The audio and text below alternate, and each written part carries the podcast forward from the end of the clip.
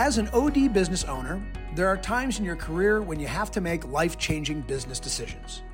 In this podcast series, I'll talk to ODs and business owners who have insight into how things really work, which can help you rethink your assumptions before making those major decisions to avoid expensive mistakes while optimizing their outcomes. This is the Think Again podcast from iThrive by GPN.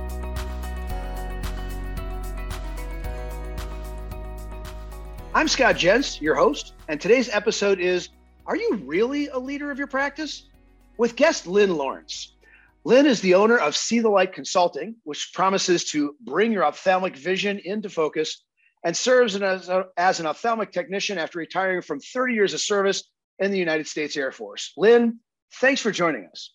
It is my pleasure, Dr. Jens, and I'm excited for this opportunity. Lynn, you give such valued insights across the country. I mean, uh, doctors, people that are in staff positions, really always appreciate your perspective because you're so honest. And I want to talk about how you've been speaking on the topic of leadership in eye care. And I guess I'd be curious if you give us a nameless example of incredibly poor leadership that you've seen. Oh, well, okay. So, um, I can give you, let me give you one example uh, of a, a, um, a doctor that was at a conference. He actually stopped my meeting and he, he, he slapped the table. He said, when will I get the staff I deserve? And he was so frustrated. And, uh, and my heart was going out to him, but I couldn't stop in the middle of the lecture to just address his immediate needs. So I said, Can we talk about this afterwards? And he slaps the table again, says, No, I need to know now. When will I get the staff I deserve? And so I asked him, I said, Well, if you answer one question for me, I will be able to answer your question. He said, What is that? And I said, Who's your hiring and firing authority? He said, I am. I said, Well, you have the staff you deserve. And he quietly said, he went quiet on me. And he came up afterwards, but this is where it gets really good. He said, I'm just so frustrated. And, you know, ODs go to school and they learn how to be amazing clinicians. And I'm going to tell you, you can be the best doctor on the planet. I, I know a doctor that he is truly an amazing clinician, but he was going broke. And um, a lot of it is just process management. He had an amazing schedule, but he didn't follow his own schedule. And so um, he didn't know what was coming into his practice or how to manage what was coming into his practice. And so he's working, seeing 40 patients a day and not making any money, couldn't figure it out. And so just slowing him down, saying, stick with the plan. I mean, he had a good plan, he just didn't stick with it. And so that was pretty much the, the, the big one for me. Well, that tells me that what you're saying is that doctors sometimes feel like they're leading, but their processes and attitudes don't demonstrate leadership? Absolutely. Absolutely. Because uh, it's not just the plan. I'm a big Nick Saban fan. Uh, although I'm a Florida Gator, I'm a big Nick Saban fan because one of his favorite words is execution, execution, execution. so you can have an amazing plan, except when you don't execute your plan, you, you're, you're deviating from your own guidelines. And so when you start deviating, you don't know what the outcome's going to be because there's the plan has changed. Let's get on to this. You received a master's degree that involved organizational leadership. And as you said, ODs can be great clinicians, sometimes also great business people. But what did you learn in your educational experiences that um, is often missed when you learn leadership by just going to work and trying to be a leader? What what do doctors that are building their business, just kind of growing it, their experience on their own, not understand about leadership? Well, the first element of uh, organizational leadership they focus on is, uh, is the people. But I want to go back a little bit further than my master's degree. Um, every level of uh, my military career required one of the things I, I, truly appreciated about the military, you couldn't stay in if you refused leadership training. That if you turned down leadership training, that was your you saw the exit sign show up because no one wanted you to stay in if you didn't want to have leadership training. And so, one of the things I will tell you, our industry is uh, desperately needing leadership training because you're not born a leader. You might be born bossy, but you're not born a leader. you have to be trained in leadership skills because people are not as easy to you lead people you manage programs and so when you fail to understand the value of leading people and and trust me when i tell you people want to be led if you look at our country right now people want to be led i mean people are looking for leaders to stand up and say i want to follow you guy and um, in the office it's no different we need people that's going to say hey I'm the guy you want to follow. And so that's something, that's an element that ownership and leadership is two different things. I mean, ownership, um, slave owners was owners. and but leadership is not the same thing. It's like you want people to truly want to be there. Uh, one of the biggest uh, problems in our industry is turnover. And an HR guy in, in, in Atlanta said every time we turn over an employee, it costs our practice about $3,500. That's money we never get back. And so leadership is a cost effective way of keeping your practice on track financially as well, because every time you turn over an employee, you start over a process. And so it's very difficult. So when I went to school, leadership was all about people getting them to focus on the processes and making sure that they understood the process and they were trained to do the process. And so uh, my, my, my education and training, I picked that master's degree because I saw the value while I was in the military. What a, what a great way to look at it. That ownership by itself isn't leadership. I really appreciate that perspective. Uh, let's get a little more detailed. Most ODs who own an eye care business really believe in their leadership skills, but where's an example of where their leadership skills aren't as good as they think you've given us examples of right execution and you got to actually have a plan and you got to lead people but where are their skills not as good as they think? Well i think the the, the soft skills are are you know i like ods a lot. And and and i'm going to tell you this profession in my military career i was in a multi-medical disciplinary um, profession. So i got to see uh, professionals from different other medical fields as well.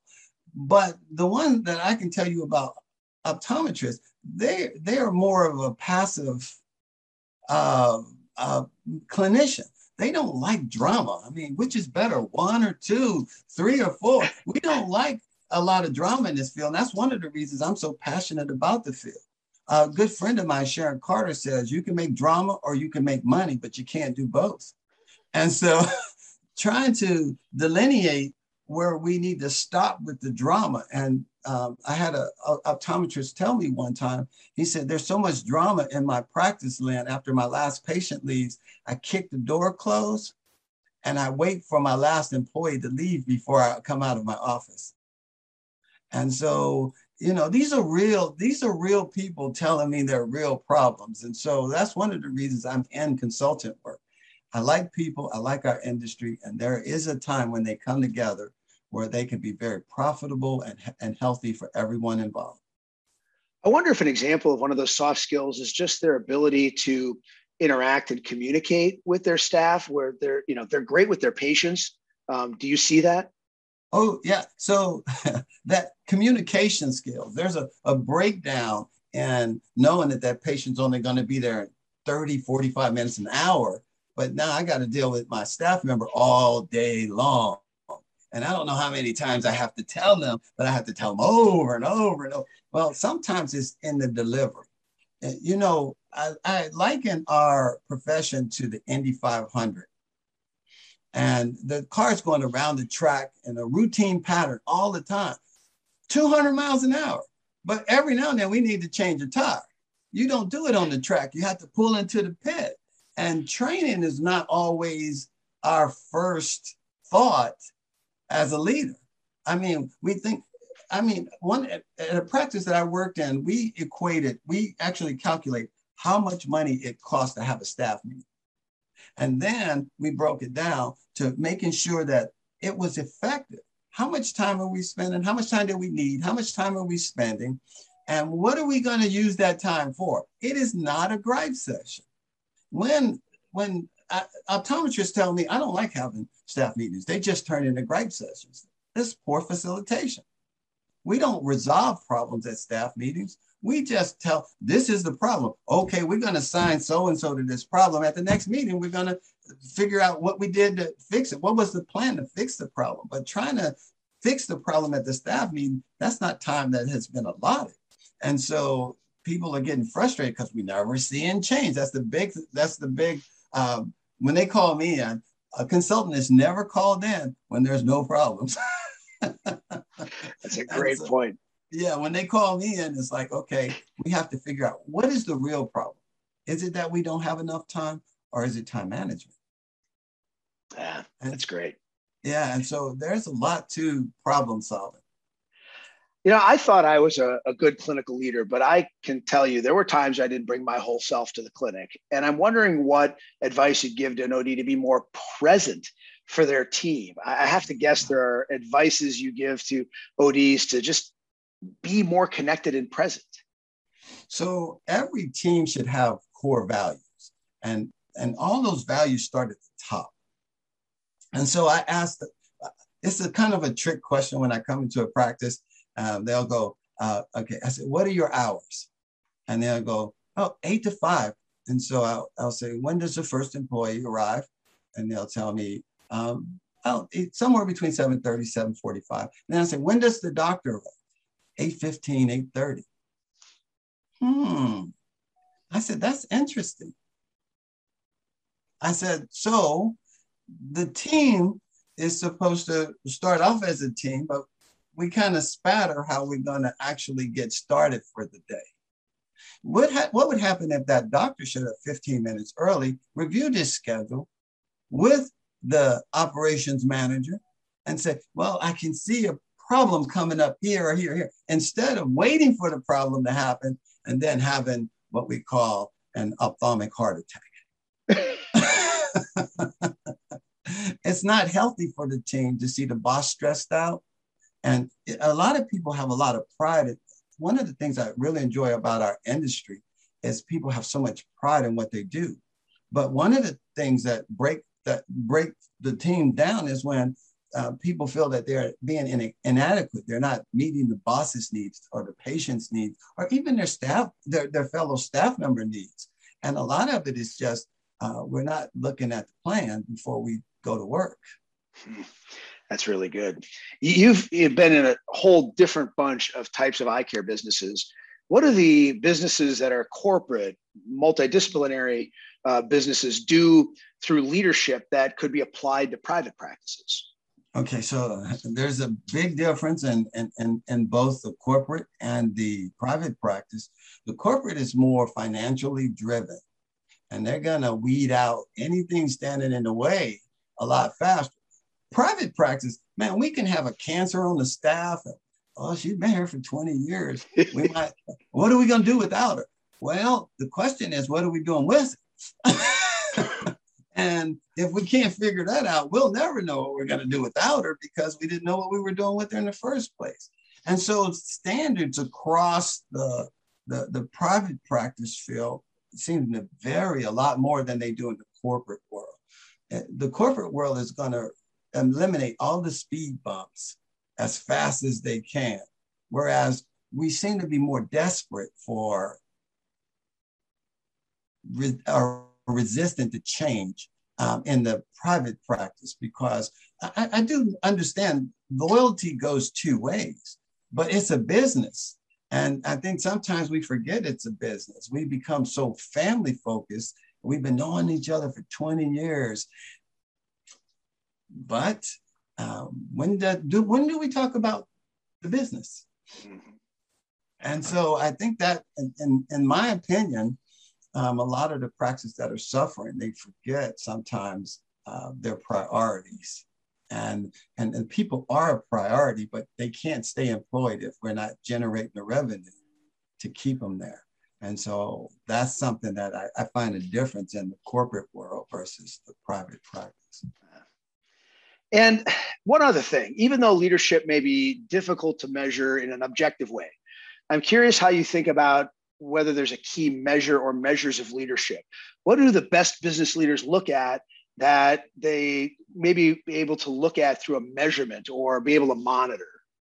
So metrics is uh, for me very important because uh, if you're not, if it's important, it needs to be monitored. And so um, I think that uh, uh, one of the biggest qualities of a leader is to create a synergistic culture that balances the the money and the people in such a way that it's it's a win-win for everybody.